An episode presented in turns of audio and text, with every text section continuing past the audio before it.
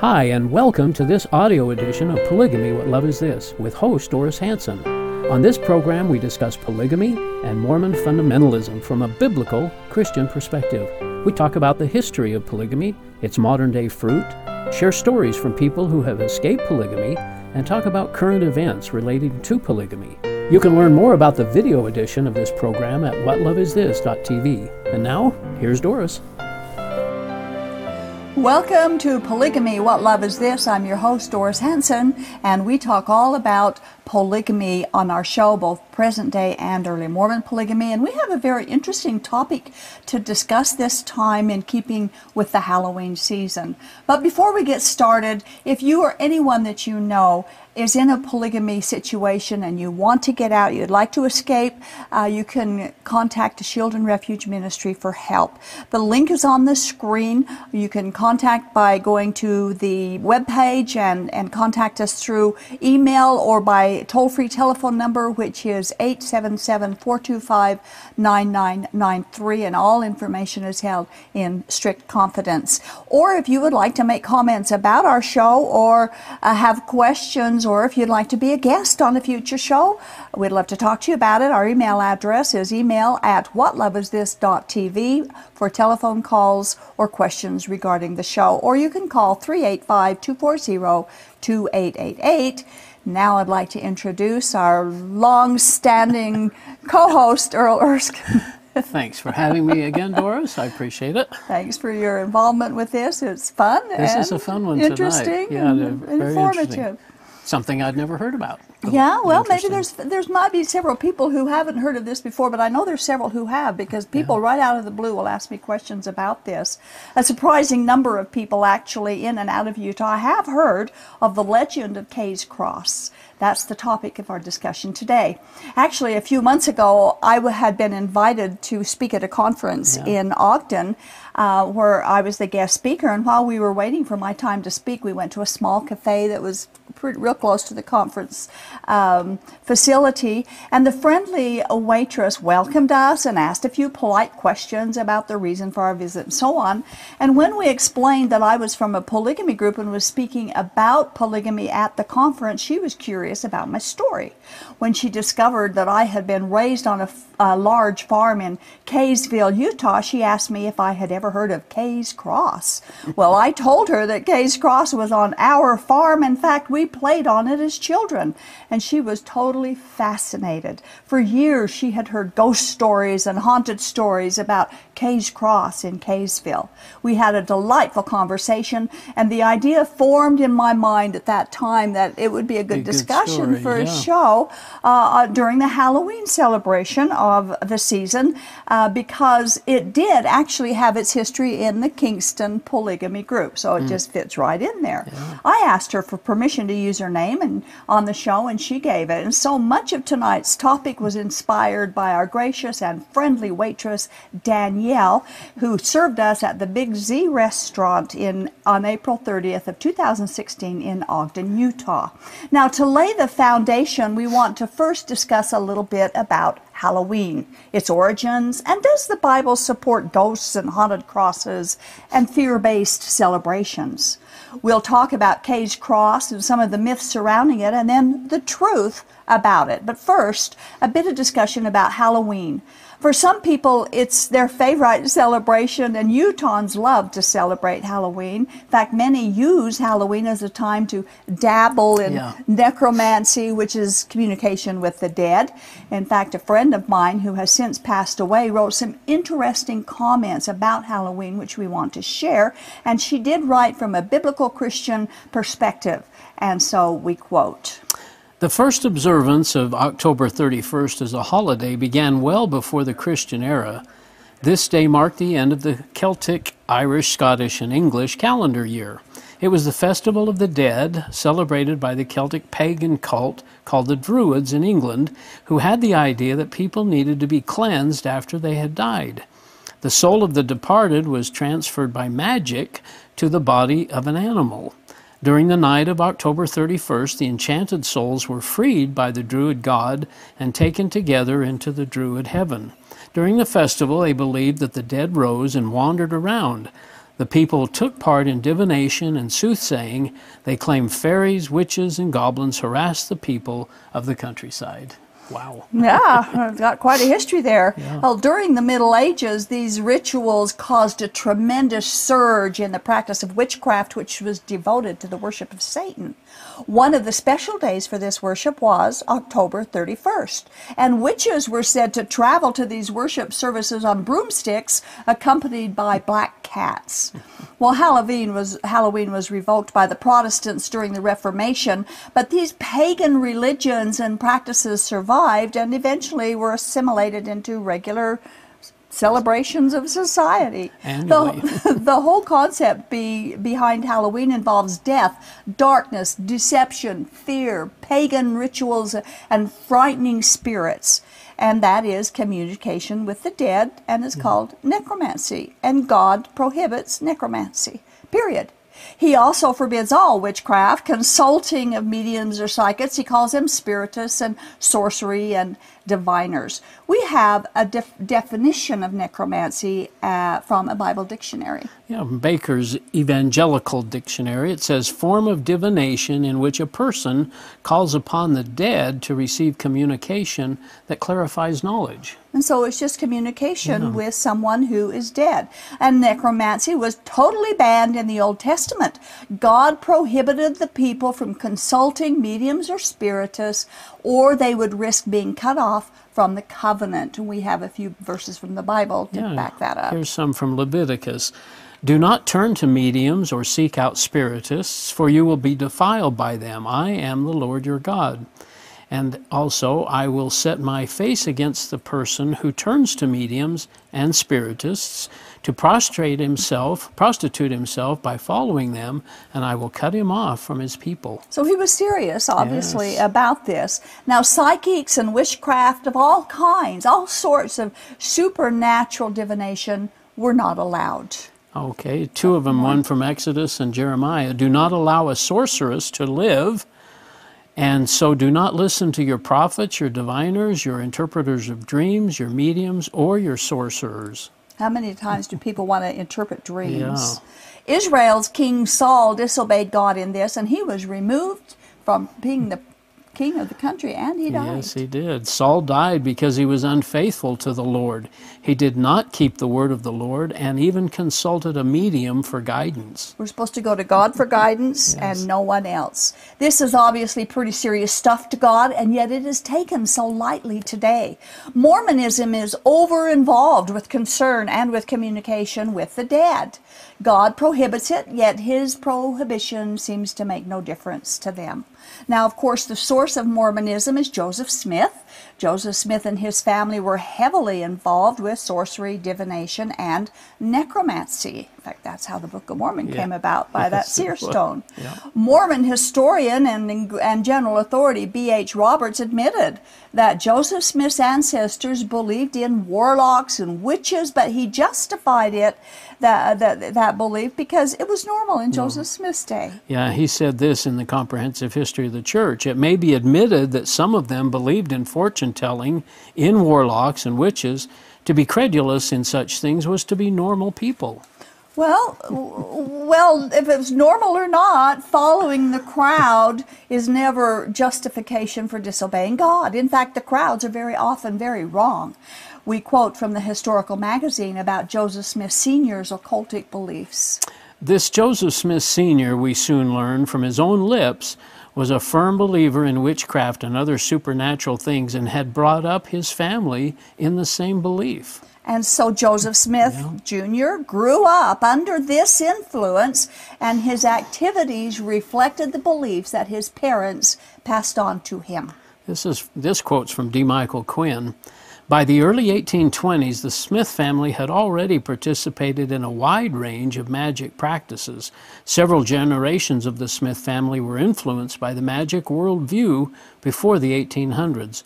Other generations of his ancestors resided in areas noted for beliefs and practices of folk magic and alchemy. In fact, Joseph Smith Jr. continued to express his belief in witches as the LDS church president. Even while he was president, he yeah. still was taking part in this kind of well, belief and practices. Saw angels and seer stones. And, All kinds of odd yeah. things like that from the dead, yeah. And then there's the Mormon historians. You probably know more about Mormonism than anybody ever has or will. Jerald and Sandra Tanner made some interesting comments about Joseph Smith's involvement in the occult. Yeah. With the mounting evidence of Joseph Smith's involvement in magic, members of the Mormon Church are faced with a very weighty decision. That is, can they accept as a prophet a man who was involved in occult practices at the very time he was supposed to have been receiving revelations from God? From the standpoint of the Bible, the question can only be answered no. As one former follower of Joseph Smith expressed it, a person must come out from the company of Joseph the sorcerer. Wow. Yeah. Yeah. So, keeping all this in mind, we're going to tie it together now with the topic of Kay's Cross in Kaysville, Utah. Not very long ago, actually, Kay's Cross was the object of many haunted tours on Halloween designed to scare the bejeebies out of the curious. Kay's Cross was a structure that was built in Kaysville, Utah in 1948 on the property that my father's father owned, but which has since then been appropriated by the Kingston, by the Kingston, Polygamy Group. Our family was moved onto the Kaysville property farm when I was in the third grade, and that's where my mother raised her family. The farm consisted of over a hundred acres. It was a big property. Wow. Some of it we cultivated with orchards of, of fruit trees, cherry trees, apples, peacher, peaches, apricot, and other fruit trees, hundreds and hundreds of trees. Wow. And then there were huge garden plots of watermelons and cantaloupes and tomatoes and squash and, and, many other vegetables that we raised for to sell and also for our own personal use. But there was much of the property that was not cultivated, and there was a lot of scrub oak and hilly areas that we called hollers. Old haulers, yeah. Old haulers, yeah. yeah. And and that was part of our property in Kaysville. Now, as children, we would often play in those haulers, and at the bottom of one of those haulers, back towards the back end of the property, stood a huge stone cross. It became known as Kay's Cross, and many unfounded legends and myths began to become part of the story of that cross. We're going to put a photo of the cross on the screen, and it is exactly what it looked like when I was a kid. So the photo of it, um, it's, it's a stone cross. You can see there was a, a, metal rebar there running down the center of it, and there's a cross at the bottom and on both arms, and at the top there was indented there yeah. were also crosses.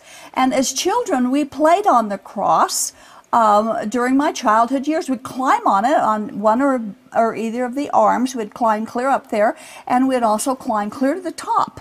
and we'd stand up there and we'd yell down the holler just as loud as we could, you know. And there were several of us kids that would go down there and do that. Now I mention these details because if you Google Kay's Cross in Kaysville, Utah, you'll find some of the most interesting conjured up stories imaginable that surrounded the mysterious Kay's Cross. And and it's from myths and rumors like that that our waitress in Ogden had heard okay. about and wondered if I was familiar with it.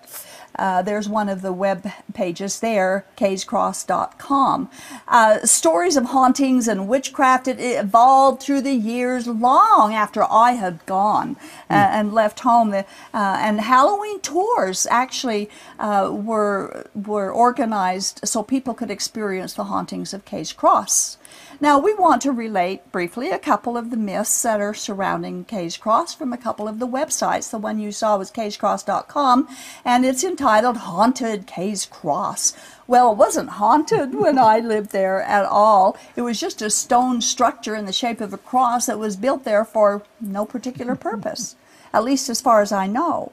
And furthermore, we were raised on Mormonism, and Mormonism does not value the cross yeah. so much that they would ever build a structure uh, based on that religion. Uh, Wikipedia says some interesting things about the cross, which most of it is not true. There's a little bit of truth in what you're going to read. Yeah.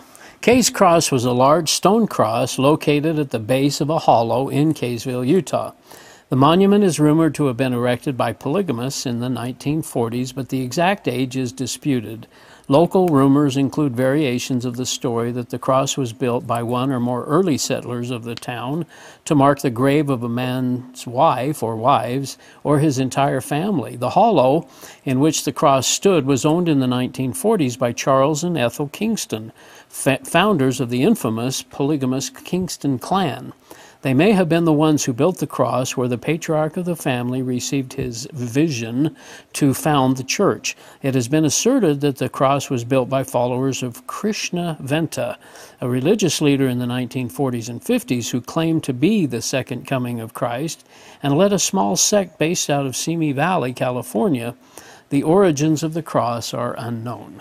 Well, the origins of the cross are not unknown because we're going to talk about it during the exactly show at the happened. end of the show. Yeah. Like I said, most of what was uh, said in Wikipedia was not true. Some of it, of course, uh, is correct, and much much of it is written by obviously someone who really doesn't know the story. Now, there's a lot of spooky stories that have evolved around the cross.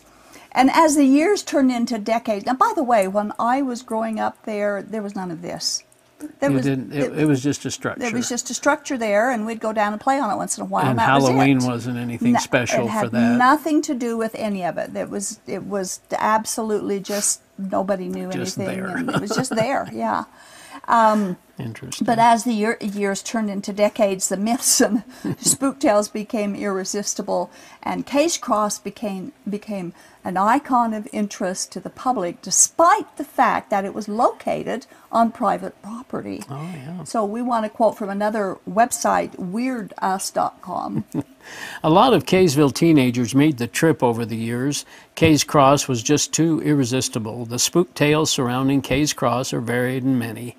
During a full moon, the cross gives off an eerie glow, or a strange spectral woman haunts the cross, chasing away visitors, or Satanists perform sacrifices at its base on Halloween night or the face of a murdered woman appears in the cross on the anniversary of her death, or the cross will burn anyone that touches it during its glowing phase, or mysterious dogmen guard the cross. Pretty wild stuff. And it's all wild stuff because none of that is true.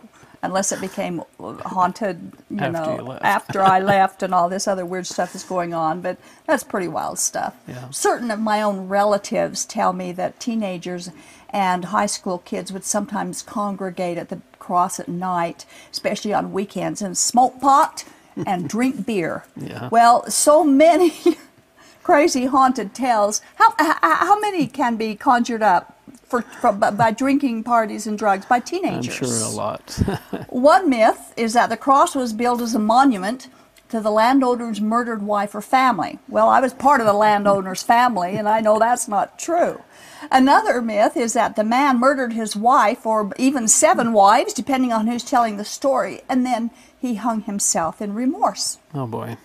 That story morphed into an embellished tale that he buried six of his wives around the base of the cross. Of course. And then there's another legend that the murderer cut out the heart of his wife and sealed it inside the cross. Now, the center of the cross had been hollowed out uh, from the years by curiosity seekers looking to find the heart of this oh supposed woman who'd been murdered and the heart buried there. But that's not true. Even as children playing on that cross, we were often cautioned to be very careful because the center of the cross and actually all of the structure was beginning to crumble away even then as time was taking its toll on it. So myths and spook stories and haunted tales abound surrounding Kay's Cross haunted Halloween tours on the same level as these elaborate ha- haunted houses that, that are popular during Halloween. They were organized every year to go to Kay's Cross, and it became very, very popular. Wow. But one day, a couple of years ago, someone put an end to the haunted Halloween tours of Kay's Cross because they blew it up. Oh, it no longer stands to evoke fearful awe that once upon a time drew so many people to explore its mysteries. But there is a true story behind these crazy myths, a story we're going to tell about Kay's Cross, and maybe this will help put to rest the conjectures of what Kay's Cross was really all about. Actually, it's really quite a boring story. It's not inspiring at all, and it's not shocking, but it is proof that if people reject the truth, they will embrace all kinds of fantasy. My uncle, who was 93 years old, just a couple of months ago, told me the true story of this stone cross. And he knows the true story because he was there and he helped to build it. and this is what he said about its origins. The cross was built in the summer of 1948 and was at the request of a man named Francis Herman Pencovic, who made the claim to be Christ returned and had his name legally changed to Krishna Venta he had established a United Order type of commune in Northern California near Sacramento. He came to the order, the Kingston Group, with the purpose of trying to convert the members to his group. Brother Elden Kingston welcomed him and allowed the members the choice of following him or staying with the order. Part of this entire attempt was supporting him in his plan to build the cross to honor him. In the center of the cross was a large letter K. Some said the K represented Krishna. Some said it represented kingdom, as in kingdom of God, and some said it, some said it represented Kingston. The truth is, it was representing knowledge. The motto of this group was WKFL, which represented wisdom, knowledge, faith, and love. And at the end of each of the cross members, the three letters WFL were placed to complete his motto. I'm not sure who all helped in the construction of the cross. I'm sure of myself, Merlin Kingston, my brother Gerald, Dean S., Mac F., Alfred G., Ernie E., and several others. As far as I know, I'm the only person left alive who helped with this project. The cross was 14 feet high and 10 feet across, across the cross arms. We took a truck to the upper road where Fruit Heights is and selected rocks of the proper size and shape to use for constructing the cross. I remember mixing concrete by hand to hold the rocks in place. Mr. Pencovic left before the cross was completed, and after he left, we did no more work on it. Hope this information helps. Thanks for the interest in my well being. I'm now 93 years old. M. and that's my uncle. Oh, okay. My uncle on my mother's side. And that's the true story of Kay's Cross in Kaysville, Utah, built and stood on the property owned by my father's father. Now, for years, like I said, we played on it as kids. One time, however, I asked my mother, I was just a kid, and I asked my mother about it, and she was either unsure of the true story or embarrassed about it. But she told me the K in the middle of the cross was either for Kingston yeah. or Jesus is King of Kings or Kingdom of God. I always thought it stood for Kingston yeah. because in their arrogance, they teach that to get to heaven, a person must have Kingston blood flowing through their veins. Really? Yes. Okay. Now we have I have a line drawing of the cross which was given to me by the builders, and the four sides supposedly have specific meanings, what, which uh, my uncle said. The bottom means physical, the top means spiritual, the left side means mental, and the right side means senses, symbolizing that God's wisdom comes through these four truths. My uncle said the K stood for knowledge. Yeah. But it's too bad that they didn't bow before King Jesus because he said this about knowledge. From Romans 10:2. For I can testify about them that they are zealous for God, but their zeal is not based on knowledge. Because all that is nonsense yeah. about what those meanings are for the cross the true meaning yeah, for yeah. the cross. They had set out to invent a religion that is based on man's efforts, which includes polygamy, rather than based upon Jesus Christ and his work for us on the cross. Only Jesus has all the knowledge of God. God tells us that Jesus is our wisdom. And so they went out and they built a stone cross, but they rejected the truth of salvation, which is only in the one who died on an old wooden cross.